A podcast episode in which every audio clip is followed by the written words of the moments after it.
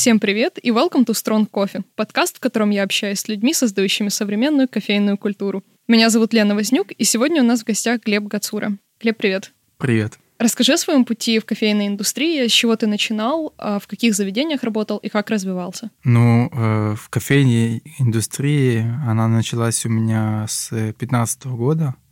Но если брать в целом индустрию, не как кофейня, а как ресторан, но если правильно называть, она началась у меня как 10 лет назад. Начинал я э, с такого места, как э, театра имени Леси Украинки, и начинал там работать э, в буфете э, в роли бармена. Вот, собственно, оттуда мое начало.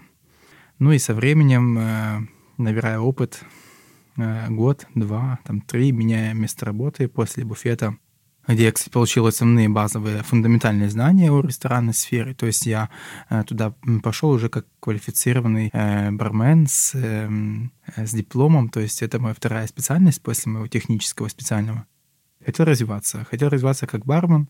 Очень горел, был молодой и, собственно, переходил по чуть-чуть в другие заведения, в пабы, в рестораны, в кафе. Ну и, собственно, только в семнадцатом году можно посчитать, что я начал работать в кофейне третьей волны. В семнадцатом году начался, скажем, мой путь. Это была кофейня, если я не ошибаюсь, Cherry Coffee Roasters. Mm-hmm. Вот. И, собственно, там был первый ростер, который я увидел, еще вообще влюбился. Ну, собственно, оттуда все по чуть-чуть началось. На Олимпийской, да? Да, на Олимпийской. Они до сих пор там открыты, угу. жарят. Ну, то есть, ну, жарят они и коммерцию. Угу. как это сейчас знаю. Раньше для меня это было что-то в новинку. После этого работал в Куба кофе. Угу. После Куба кофе решил связать себя с такой, в такой сфере, как техник-механик. Э, в общем, поинтересовался такой сферой, как мастер по кофемашинам, то есть угу. ну, по разборкам, сборкам. Э, но я там пробыл недолго, потому как это работа только с кофемашинами, э, железо, ничего больше. То есть там как механик, как техник-механик и не более. Mm-hmm. Мне это не вдохновило, хотя дало тоже свои э, результаты, дало другое понимание в целом, что такое кофемашина, ее устройство, как она работает. И не всегда самая крутая, дорогая машинка. Не знаю, это, конечно, так я сказал, свысока, то есть э, много хороших кофемашин современных, но также есть и простые, которые также могут готовить вкусный кофе. Дальше я начал развиваться, точнее, идти в кофейной культуре, проработав недолгое время еще на баллоне в одном заведении, и после него попал в Блюр попал в очень хорошую команду с ребятами, вот, со всеми в очень хороших отношениях по сей день, мы общаемся, а, немножечко все разбежались э, в своих направлениях, у каждого свои интересы, новые какие-то проекты, э, новые работы, ну, то есть у каждого своя новая жизнь. Вот так вот.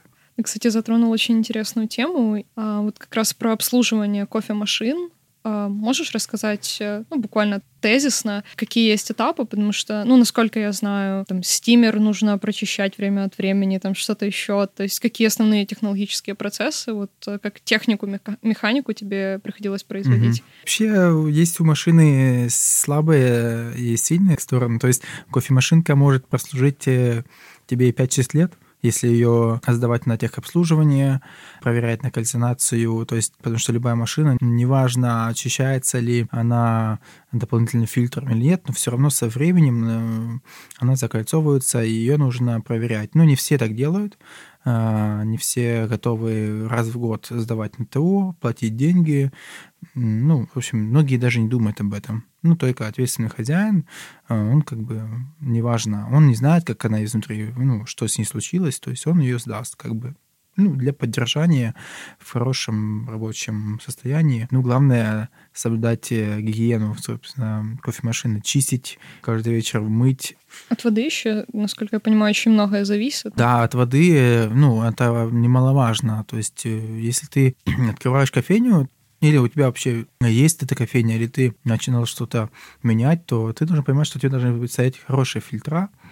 Ну, есть чаще используемые фильтра в Киеве, насколько я знаю. Да в целом в Украине это Экософты, БВТ, э, те и те являются спонсором там в кофейных мероприятиях, чемпионатах и тому подобное. То есть, ну, о них много кто знает. Вот. И не будет хорошей воды, машина долго не проработает. Угу. Потому что ну, нельзя с водопровода водичку брать. То есть, собственно... В предыдущих выпусках мы вообще неоднократно упоминали о том, что э, у бариста довольно тяжелый график, то есть это 12-14 часов, э, иногда все 15. Поэтому сегодня хочется как бы отбросить романтику и поговорить о переработках и выгорании первое время, когда я начинал работать за баром, в целом в кофе, и до того, как попал в кофейню третьей волны, я работал с как раз-таки этим графиком по, по 14 часов.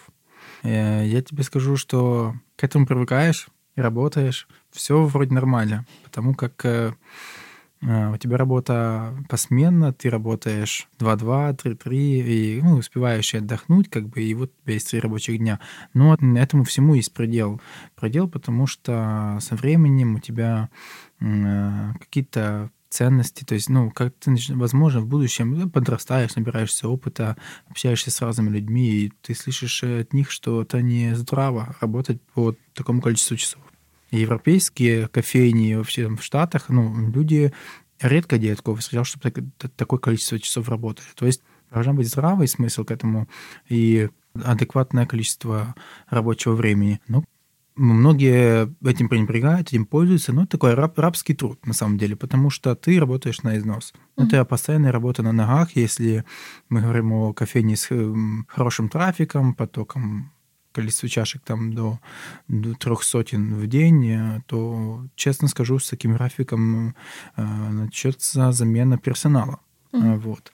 Ну и, как правило, за такую работу особо она не, не высокооплачиваемая. То есть э, по трудовым нормам это, это у нас в Украине вообще по, это, ну, это запрещено. Вот. Работал я так года три, вот, и даже, нет, до Блюра в Куба кофе, я помню, это время мы менялись. Мы работали прям по 10 часов, по 10-12. Ну, иногда тоже казалось много. В Блюре мы с командой работали по, э, по 8 часов. Да, помню это времена, когда у нас график, э, когда у нас график менялся, мы что-то модернизировали, что-то улучшали. То есть мы искали так, чтобы наша работа была адекватной, не перерабатываемой. Э, мы все успевали отдыхать. Всегда можно подкормить сотрудника э, хорошей ставкой. Если 12 часов, можно предложить ему неплохие деньги, на которые он, в принципе, сам согласится. Угу. Как это было ранее со мной, я еще когда набирался всему опыту. А, это была копеечная зарплата, ну, ненормальные условия труда. Ну, я этого не понимал, мне об этом никто не говорил, то есть, ну, как бы сам проходил этот путь. Сейчас я могу поделиться с многими молодыми начинающими бариста или тех, кто работает по 12-14 часов, я вам скажу, что это э, не продлится долго рано или поздно, какие бы условия в работе не были, ну, это скажется, возможно, на здоровье. Ну, mm-hmm. хотя никому не хочу обидеть, но у каждого бывает, ну, каждый индивидуальный в этом смысле. Берегите здоровье и будьте счастливы, не перерабатывайте. Всегда, всегда будет возможность где-то подработать, где-то доработать, но не, не так, чтобы это было через силу. Вот так вот. Давай поговорим, кстати, подробнее о сервисе, то есть, э, скорее даже о ресторанном этикете. Какие моменты ты бы мог отметить? У нас э, в Киеве э, за последние годы я начинаю замечать, что по чуть-чуть подтягиваться. То есть эм, идет э, улучшение в сервисе. Начинает обращать внимание на то, чтобы гость был доволен, гость был хорошо обслуживаемый персоналом. То есть делал акцент на том, что я бы сюда вернулся, потому что мне здесь рады. Угу. Даже если не сильно вкусно, но мне здесь действительно рады, меня запоминают по имени, запоминает, какую чашку я пью или какой кофе. Со мной общаются, со мной вежливые, хороший этикет. То есть mm-hmm. это то, чего не хватает многим кофейням. Но и не стоит забывать, что э, все эти вещи, они не, не из воздуха взяты, а это все из ресторанного хозяйства, скажем так. То есть все из ресторанки. Поэтому э, классно, если Э, люди на это обращают внимание, читают литературу, э, вот, потому как у нас многие сейчас кофейники, бариста, кофевары, не все приходят в эту сферу с опытом. Угу. Ну, это как я заметил, многие молодые ребята по 20, по 21 просто приходят в эту сферу как для подработка или или без опыта работы, где их могут научить, рассказать, показать. Но мало кто уделяет внимание именно сервису. Угу. А люди, они, ну, как потребители, не всегда разбираются в кофе как в продукте. Для них главное, чтобы это было там хорошо или там не горько, например. Мгм. Вот. Но они могут поймать эту атмосферу, эту, этот сервис там, или это вот обращение, или там любимый бариста, или там хорошая команда отзывчивая. Вот за этим люди часто возвращаются. На примере в Блюре я это могу подтвердить. У нас э, была очень хорошая команда. Да. И э, мне вот посчастливилось, что я вот работал именно в то время с теми ребятами. Вот так вот. Да, со стороны потребителя точно могу сказать, что атмосфера решает, поэтому если нас вдруг слушают предприниматели, следите за атмосферой и создавайте ее для гостя. Это, Мгм. это важно. Да, да. А когда ты рассказал мне про Фика, мне захотелось поделиться этой концепцией с остальными, поэтому а, расскажи, пожалуйста, про этот шведский обычай для наших слушателей. Это шведский обычай. э, Вообще, на самом деле он очень простой. И у нас э, в Украине, не знаю, в Киеве, я также это замечал в Люре. Почему? Да потому что в Люр приходит большое количество людей, и иногда, ну, это можно отслеживать. Что для меня, что для меня фика вообще что это значит? Это такая кофе-пауза. В Швеции она просто обязательная. Она это такая, скажем, традиционная вещь, э, как э, своего рода там, ну, не ритуал, но что-то ближе к похоже к этому. То есть это когда в рабочее время есть 15-20 минутный перерыв на кофе. Вот. Обычно это какая-то кофейня рядом э, с каким-то офисом, вот, где есть э, фильтр, где есть э, кофейные напитки, сладости, выпечка. И когда сотрудники компании или одного офиса могут отвлечься от работы и пообщаться, как вот мы сейчас с тобой, на какие-то обыденные вещи, на бытовые, просто, может, там личные какие-то дела обсудить. Такая, знаешь, встряска, вот отойти немножко от работы подальше, ну, Мгм. на, на- на некоторое время. Но с э, к- э, времяпровождения это кофе. И, кстати, у нас э, такая оттуда появилась идея создавать такие мероприятия, угощать людей вкусным кофе. И такая небольшая, как говорится, ремарочка, да? Вот оттуда наши, на- и появилась наша, скажем, небольшая компания э, семейная, не знаю, двух братьев. э, мы решили назвать что-то по-скандинавски, как скандик, скандик кофе. Сначала называли скандик кофе, а позиционировали, а позже, когда начали жарить кофе, мы, ну, собственно, уже являемся как э, обжарщиками э, скандик кофе ростерс. Вот так. Собственно, оттуда появилась эта идея. Класс. А расскажи подробнее о вашем проекте, а, какие ценности вы продвигаете и как вообще позиционируете свой продукт. начинали как, так- как раз таки мы из э, с этих кофе-брейков. Это было классно. То есть своя атмосфера, здесь были свои кофе-паузы, большое количество людей, все хотят кофе, все его пьют. Такая вот такой мини-кеттеринг, только кофейный. А, Вот. И э, как-то так получилось, что мы покупали кофе э, на эти все мероприятия у разных обжарщиков. Мгм. Ну и как-то так случилось, что а, мы так обдумали эту идею, а что если мы возьмем кофе у обжарщиков там напрямую, и что нам это будет стоить, а вообще давай, может быть, попробуем как-то связать себя с обжарки, чтобы там был наш кофе, собственно, ну, наши обжарки, а не э, чей-то, ну, другой. Мгм. Э, Наверное, вот оттуда появилась эта идея пробовать жарить самим. Ну, соответственно, опыта как бы нет в обжарке. Мы, мы в то время временно были партнерами с э, разным обжарщиком по Киеву. Мы закупали напрямую у них. Э, С тех пор я начал э, больше уделять внимание, собственно, уже самому зерну, э, больше изучать, ну, собственно, зеленое, ну, как сырье, узнавать, вычитывать много информации и тому подобное. Ну, как-то так получилось раз за разом. Начали узнавать, начали жарить.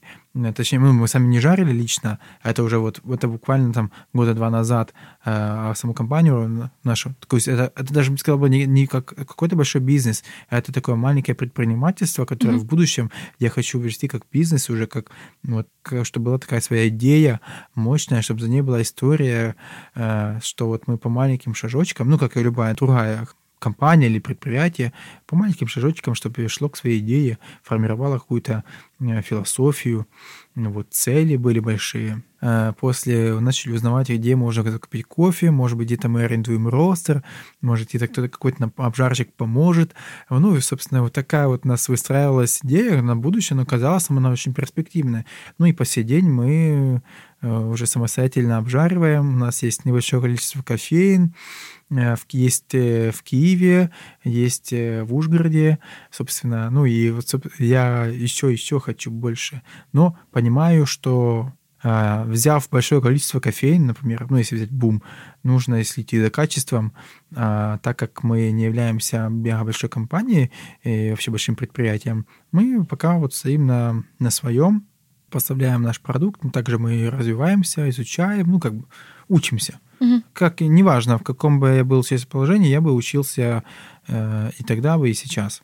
Ну, вот так. А для меня, кстати, очень важным аспектом а, стало то, что ты сопровождаешь продукт и контролируешь качество даже на стороне клиента. А, расскажи немного об этом подходе. Да, вот, кстати, поэтому я и не беру, не рвусь, э, знаешь, продавать кофе тоннами. Вот у нас есть э, люди с такой предпринимательской жилкой, которые вот готовы, им главное вот оборот, ну, большая компания с хорошим продуктом, но туда, соответственно, нужны большие инвестирования, как бы деньги. То есть э, пока, возможно, я э, еще себя так не вижу, как они. Угу. Мне вот такая маленькая, крафтовая, э, с какими-то своими ценностями семейными. Э, и вот с, за счет того, что нет, есть немного времени уделять внимание, уделять внимание этим кофейням, э, по возможности в Киев, по возможности выезжаю за город, э, где есть э, кофейни, у которых мой кофе. Помогаю, рассказываю, настраиваю и, ну, в общем-то, сопровождаю так, чтобы этот кофе не оставался, ну, скажем так, не чтобы просто приготовили и приготовили, и все, а помочь рассказать о вкусе, раскрыть как бы потенциал, э, немножко вдохновить ребят, потому что э, бариста есть ключевым э, проводником, тем человеком, который отдает продукт гостю, чтобы тот вернулся еще раз. А мне хочется, чтобы гость вернулся еще раз, мне хочется услышать обратную связь, потому что я не стою за барной стойкой в четырех там, или пяти местах сразу. Поговорим про работу в цеху обжарочном. А, когда нет контакта прямого с потребителем, но ты как бы через, через зерно передаешь а, там какой-то вкусовой профиль и так далее. А у многих обжарщиков, э, те, кто только жарит кофе, у них как раз-таки нет вот этого понимания. Им нужна всегда обратная связь. Обязательно нужна, чтобы они понимали, что нам нужно изменить в профиле обжарки. Для этого нужен квалифицированный специалист. Ну, то есть э, человек, бариста, а, с опытом, то есть который может, у которого развиты дескрипторы, который может описать вкус, а, который точно может понять, в чем проблема с кофемашинкой, с кофемолкой, с кофе, собственно, продуктом. У нас там бывает пожарили свежее зерно и можем на следующий день его проварить. Но мы понимаем, что э, кофе может, ну, кофе свежий, он резкий, агрессивный. Мы то поймаем какую-то там позитивную нотку, где-то там вытянем, ну, поймем какой-нибудь потенциал, собственно, но э, не всегда э, можем объективно дать оценку. Э, мы там продегустируем его в каппинге, собственно, дадим ему свою оценку во вкусе, э, дадим ему описание, какой он будет в профиле, и все. Наверное, после этого он отправляется уже в кофейни. Получается, кофе приобретает э, там свои дескрипторы, оценку. В принципе, вот все, что мы увидим э, на упаковке, конечный потребитель, когда на нее будет смотреть, это как раз задается уже в обжарочном цеху, правильно? То есть вот ты сказал, после там сразу после обжарки вы капите кофе, и угу. тогда уже прописываете дескрипторы. Или это происходит немного позже? И как вот э, скажем, воссоздать э, тот вкус, который закладывали обжарщики в кофе. Что очень часто, ну, ты читаешь на упаковке, у тебя складывается какая-то картина, ты ожидаешь, что там сейчас ты сваришь себе В60, ну и получится там, не знаю... Получится а, чуть-чуть не то, да? Да-да, там что-то ягодное, шоколадное и так далее, а у тебя там что-то совершенно другое. А, вот эм, тут э, тоже такая двоякая ситуация, потому как э, а, тоже вопрос к тебе, например, как ты его приготовила, приготовила ты его по каким рецептам, э, как ты готовила, то есть ты тоже для себя должна давать отчетность в том, что ты сделала хорошо, что ты, например, можешь придолбаться к пачке все, у меня тут нету шоколада, нету там карамели, там нет цветочности какой-то, нет чая, нет лимона. Ну, в общем, ну, не суть, в общем, нет того, чего написано на пачке. Mm-hmm. Да, это может немножко заводить в заблуждение том, что мы читаем на пачке, мы как бы уже ну, не прогнозируем, но немножечко связываем себя с тем профилем вкуса, который он, на который написан, потому mm-hmm. что мы не знаем, да, какой он может быть. Вот, например, Кения, если взять ее арабику, она всегда была вроде как кислотной, да, mm-hmm. то есть всегда яркой, ягодной, там, не знаю, томатной, э, супер, э, ну, она очень классная, да, то есть сочная, вот, как правило, но это так и заложено то есть она генетически такая. Соответственно, если человек понимает разновидности арабики, понимает, где какой плюс-минус отвечает за какой вкус, если правильно обжарено зерно, то он плюс-минус поймет даже без... А, он может, сварив чашку кофе, он может э, для себя охарактеризовать, что там есть. Угу. Да, на пачке многие пишут чисто вкусы, но эм, когда мы общались э, с ребятками одними, чтобы записывать не чисто вкус э, а какого-то определенного продукта, там фрукта, ягоды, а писать его в целом доступного для любого человека. Угу. Ну, то есть я тебе, например, скажу, вот мы сейчас пьем с тобой зидрип, он, он у нас, э, например, такой цитрусово ягодный, условно, какой-то mm-hmm. компот. То есть вот простыми словами описать, вот какими-то простыми продуктами, чтобы это было доступно каждому, э, кто пьет. Потому что, например, не знаю, часто ли мы встречаем карамболь условно во вкусе, но нам это тяжело ощутить. Тяжело ощутить, не знаю, какую-нибудь ягоду, которая у нас не растет в Украине. Mm-hmm. То есть мы э, можем описать это все еще на упаковке, какое тело может быть, там сливочное, бархатное или какое-нибудь, может быть, шершавое, может быть, плотное или чайное тело. Угу. Вот. Эфиопия почему-то так сложилась, но у как правило, часто чайное тело. Угу. Вот. Она легкая, э, не такая насыщенная. Бразилия, наоборот, там более вот такими простыми словами э, лучше так, нежели написать четкие дескрипторы, которых мы, возможно, не почувствуем. И только исходя из того, что когда мы выпиваем ту чашку, мы там, или сам с собой человек, да, э, когда он там дома условно заваривает кофе, он может для себя понять, что-то мне показалось на это похоже, на это похоже. Mm-hmm. Классно, если ты там себе записываешь на заметке или там блокнотик, кофейный там дневник, э, вкусы выписываешь, что mm-hmm. мне напомнил именно этот кофе, понравился ли он мне и чем понравился. Но вообще в цеху жарки вы завариваете методом по-бразильски, то есть э, чтобы, ну скажем так, чтобы потребитель э, прочувствовал максимально близкую палитру к тому, э, что чувствует обжарщик. А, заваривать как под капинг э, или каким-то другим методом? Нет, нет, э, как правило, все дегустируют, да, как бразильская чашка в капинг. Угу. Ну, соответственно, даже свежую нужно пробовать в капинге. То есть мы там э, ищем те же дефекты, вкусы, ну, то есть что получилось из чашки, какой потенциал, и что может недоработано, или, может, мы там не, недоразвили в обжарке зерно там по каким-то таким там причинам.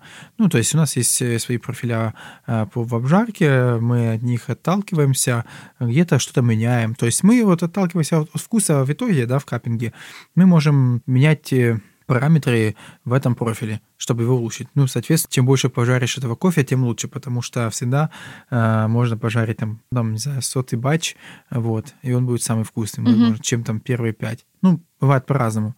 То есть жарить там по одному-два бача это не, не оно. Можешь не поймать весь потенциал, можешь не вытащить. Только если хорошо знаешь зерно, там, да, там можно всегда угу. по одному тоже профилю плюс-минус готовить, жарить. А ты, кстати, упомянул о том, что ну, некоторые такие регионы, как э, вот э, Кения, Эфиопия, не имеют э, определенный профиль, ну, то есть, скажем, ожидаемый от этого региона. А, возможно, ты бы мог рассказать, как, если, предположим, заваривать разные виды зерна одним методом, одной рецептуры, как вслепую отличить, э, какой кофе из какого региона, и вообще реально ли это сделать? То есть, имея там определенный опыт, э, может ли человек там четко определить регион, пробуя кофе вслепую? Ну, для этого у нас есть э, чемпионаты, да, сенсорики. Должно быть развито дескрипторы очень сильно, причем, чтобы вот отличать любую кислотность.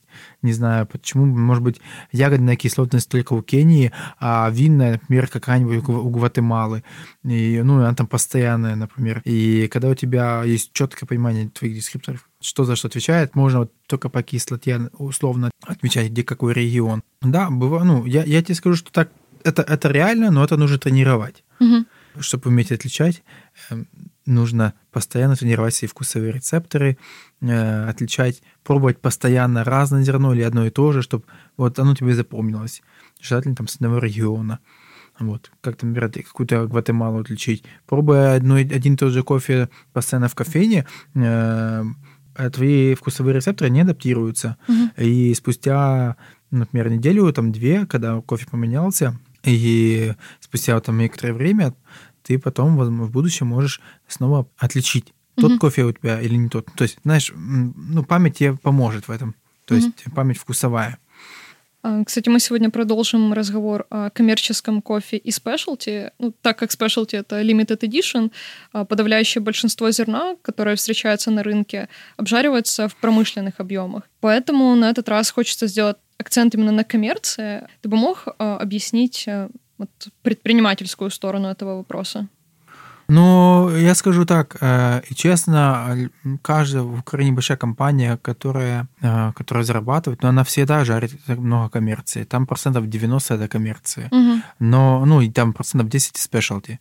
Э, бывает, ну, очень много уходит на хорику, в рестораны, где не всегда нужен какой-то супер вкусный. То есть там, там не будут оценивать его, как оценивают на чемпионатах там, мира угу. по классике. То есть там не будет такой вот предвзятости к продукту. Там нужен хороший питкий кофе, там с умеренной кислотностью или там, ну, вот просто вкусный, сладкий, ну, обычный, да. простыми словами. То есть, ну, и неплохой, но и обычный. Угу. Вот, но и недорогой, потому что нужно продать и заработать. А, потому как а specialty сегмент, его все-таки меньше, а, его жарят много кто и в разных количествах, но, как правило, все-таки ну, меньшинство. Угу. Это вкусно, но процентов с моего опыта это процентов 10-15 вот specialty угу. или очень хорошего, очень хорошей коммерции. То есть там как премиум, как бы кто там не говорил. Вот. Но есть и другая сторона, есть и хорошая коммерция, угу. вот, потому что она доступ, более доступная в цене, э, вот, она также может иметь хороший вкус, тот же сбор урожая тоже влияет на качество зерна. Mm-hmm. Ну, тем дольше будет лежать там на складах, э, там тоже всякое бывает, там свои условия в хранении. Коммерческий кофе ему быть. Есть плохая коммерция, есть прям дешевая, которая уходит там в смеси, в бленды. Вот. Есть хорошая, которая, в принципе, в процентах там 75, наверное, если не 80, по всей Украине используется. Вот. Это кофе от 5, наверное, там, до 10 долларов за килограмм. Ну, в зеленом виде, я имею в виду. Угу. Вот. А спешлти, э, ну, по моим, наверное, меркам, это все-таки не дешевый продукт. Это там 15 там 40 долларов за 1 килограмм кофе. Угу. То есть это его и пожарить, и продать нужно, и себестоимость этого продукта также высокая, и для этого нужен потребитель. Угу. Вот, осознанный потребитель. Specialty обычно это вот э, чтобы как-то можно было в голове у себя представить, насколько там маленький батч идет, э, то есть, э, не знаю, сколько там килограмм зеленки, например, закупается, вот одна партия с какого-то региона, спешлти, там сколько там одна ферма может в среднем дать урожая, допустим. Э, просто чтобы понимать, то есть если ты приходишь в кофейню, которая позиционирует себя как кофейня со спешлти, какова вероятность того, что там действительно настолько качественный кофе, вот лимитированной партии, или же это все-таки коммерция, оформленная под спешлти? Спешлти сегмент он, кстати, и доступный. И я не упомянул о том, что э, кофе, который выращивается на ферме, э, есть ведь и разные виды сбора урожая, есть угу. механические, да, есть и есть ручная и механический способ. Э, вот. Есть такое понятие, когда люди собирают только спелые ягоды, да, а есть все подряд с куста. Вот. Где также это все моется на станциях, сушится, а после это все проходит еще определенную сертификацию. Specialty Coffee Association, Диет кофе, он получает свои баллы. И вот чем меньше дефектов, тем у него выше оценка, где он может, диета вот коммерция, ну, как бы хорошая, она может быть выше 80 баллов, что уже считается как specialty продукт. Uh-huh. То есть э, есть прям очень хороший specialty, который действительно стоит больших денег.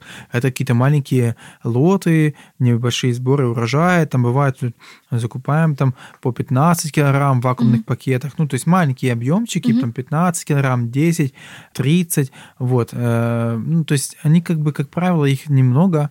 Вот, но тем не менее, ну, ну они стоят извини, не дешево. Угу. У каждого свой бюджет на, на весь этот продукт. Вот. Кто-то может себе позволить жарить его много, кто-то нет. Вот. Но каждый, у каждого есть на это право. У каждого зерна есть своя, как бы, своя оценка. Вот. Если кофе выбрался там ми- минимум там 80 баллов, то это уже, это уже неплохо. Угу. Вот 87, 90, это уже прям хороший. А когда на упаковке вот такая оценка, эм, как бы, с чего она взята? То есть это исключительно субъективно? Э, так оценивает обжарщик? Или это вот, как ты говоришь, от трейдера идет? Могу ли я быть уверена, скажем так, в том, что кофе там на 87-88, который у меня есть, он точно будет там вкуснее или лучше по каким-то признакам, чем кофе там на 84, условно? Ну, эту информацию, э, как правило, не берут так просто так, ну, из воздуха. Эта информация берется от трейдеров. Ну, мы запрашиваем информацию э, ну, об этом продукте, там стараемся полностью. Mm-hmm. То есть или это есть открытые источники, где пишется именно об этом кофе, какая у него была оценка. Можно найти аналогичное, посмотреть оценку, посмотреть, кто трейдер был изначально там, ну и потому что трейдеров тоже у нас в Украине есть свои, uh-huh. они закупают международных, то есть европейских, ну перекупы такие, uh-huh. то есть и эту информацию также можно проверить. Есть кофе, у которого написано, например, 80 баллов или, или 82, но он очень вкусный, ну прям uh-huh. действительно он потенциальный, вот классно был обжарен. И хочется продавать его за, ну, за 3 дорого. Ну, то есть, ну, изначально, ну, там он стоил, грубо говоря, в закупке там 6 там, долларов, условно. Uh-huh. Но он вкусный, прям классный, его хочется пить, его можно и в фильтре классно обжарить, и в эспрессо, и туда, и туда годится. То есть, несмотря на вот эти вот оценки, как ты сказал, чем отличить 84, 87, тебе может понравиться и uh-huh. на оценке 84 больше, чем 87. Там он просто может быть какой-то такой более чистый, а там он ну, более яркий, не знаю, или тебе просто сладость какая-то понравилась, ну или особенности из этого региона. Ну, это такая субъективная. То есть это, да, классно.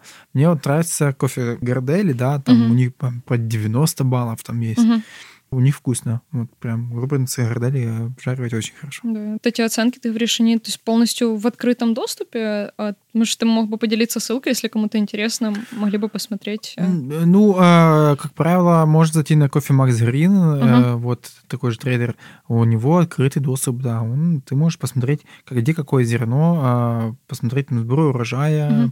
можешь посмотреть э, ту же оценку. Не всегда пишут оценку, э, не под каждым Э, зерном, да, не под каждой страной, вот, но пишут. Где-то, ну, где-то это более закрытая информация, mm-hmm. то есть ты, когда общаешься непосредственно с поставщиками зеленки, они, ну, вы там лично между собой общаетесь. А, вернемся к, к слову бариста, и вот когда человек, собственно, как специалист, э, когда он понимает, что он делает, понимает продукт, интересуется, а, хочет развиваться, ну, он найдет эти способы. Их mm-hmm. очень много на самом-то деле. Есть очень много людей, с которыми просто интересно пообщаться.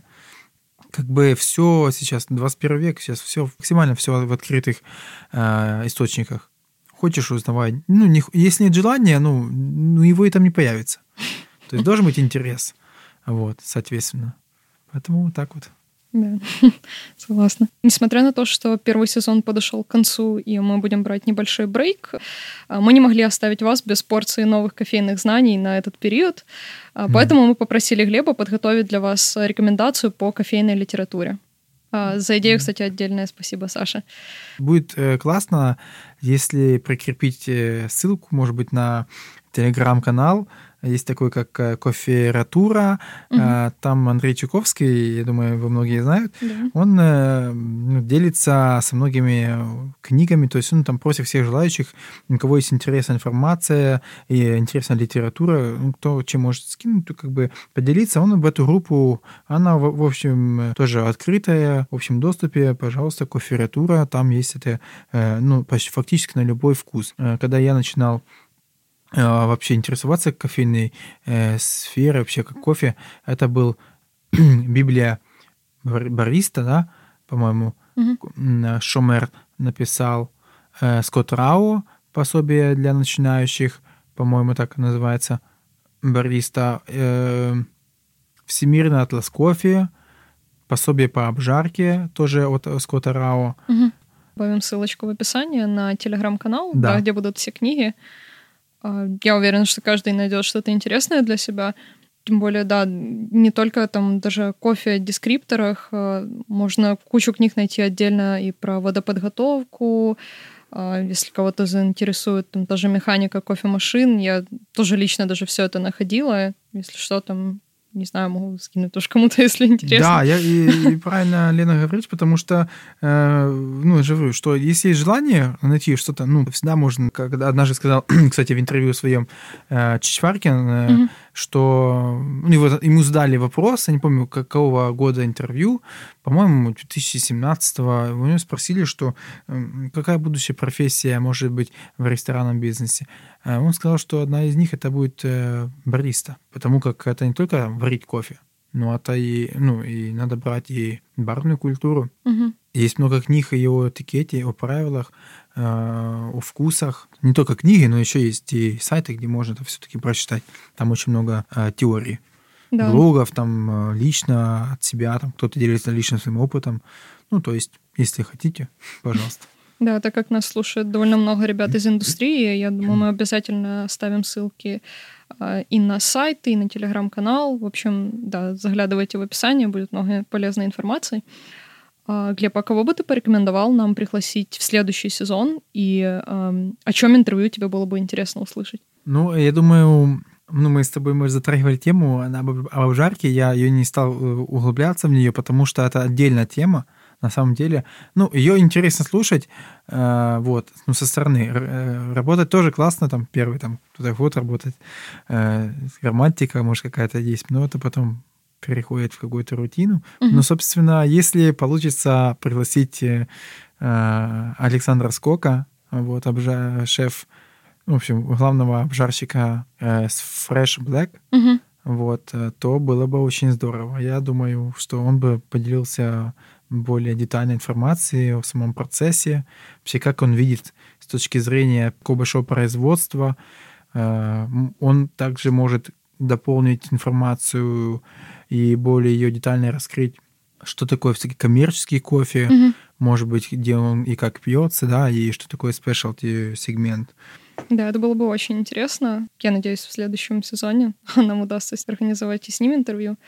А, спасибо тебе большое за такое количество информации. Вот мы затронули очень много разносторонних тем. А, было очень интересно. Спасибо большое, что уделил нам время. Спасибо и вам. Был рад. Спасибо, что слушали Strong Кофе. Пишите, какой формат вам нравится, и подписывайтесь, чтобы не пропустить второй сезон. Всем пока. Strong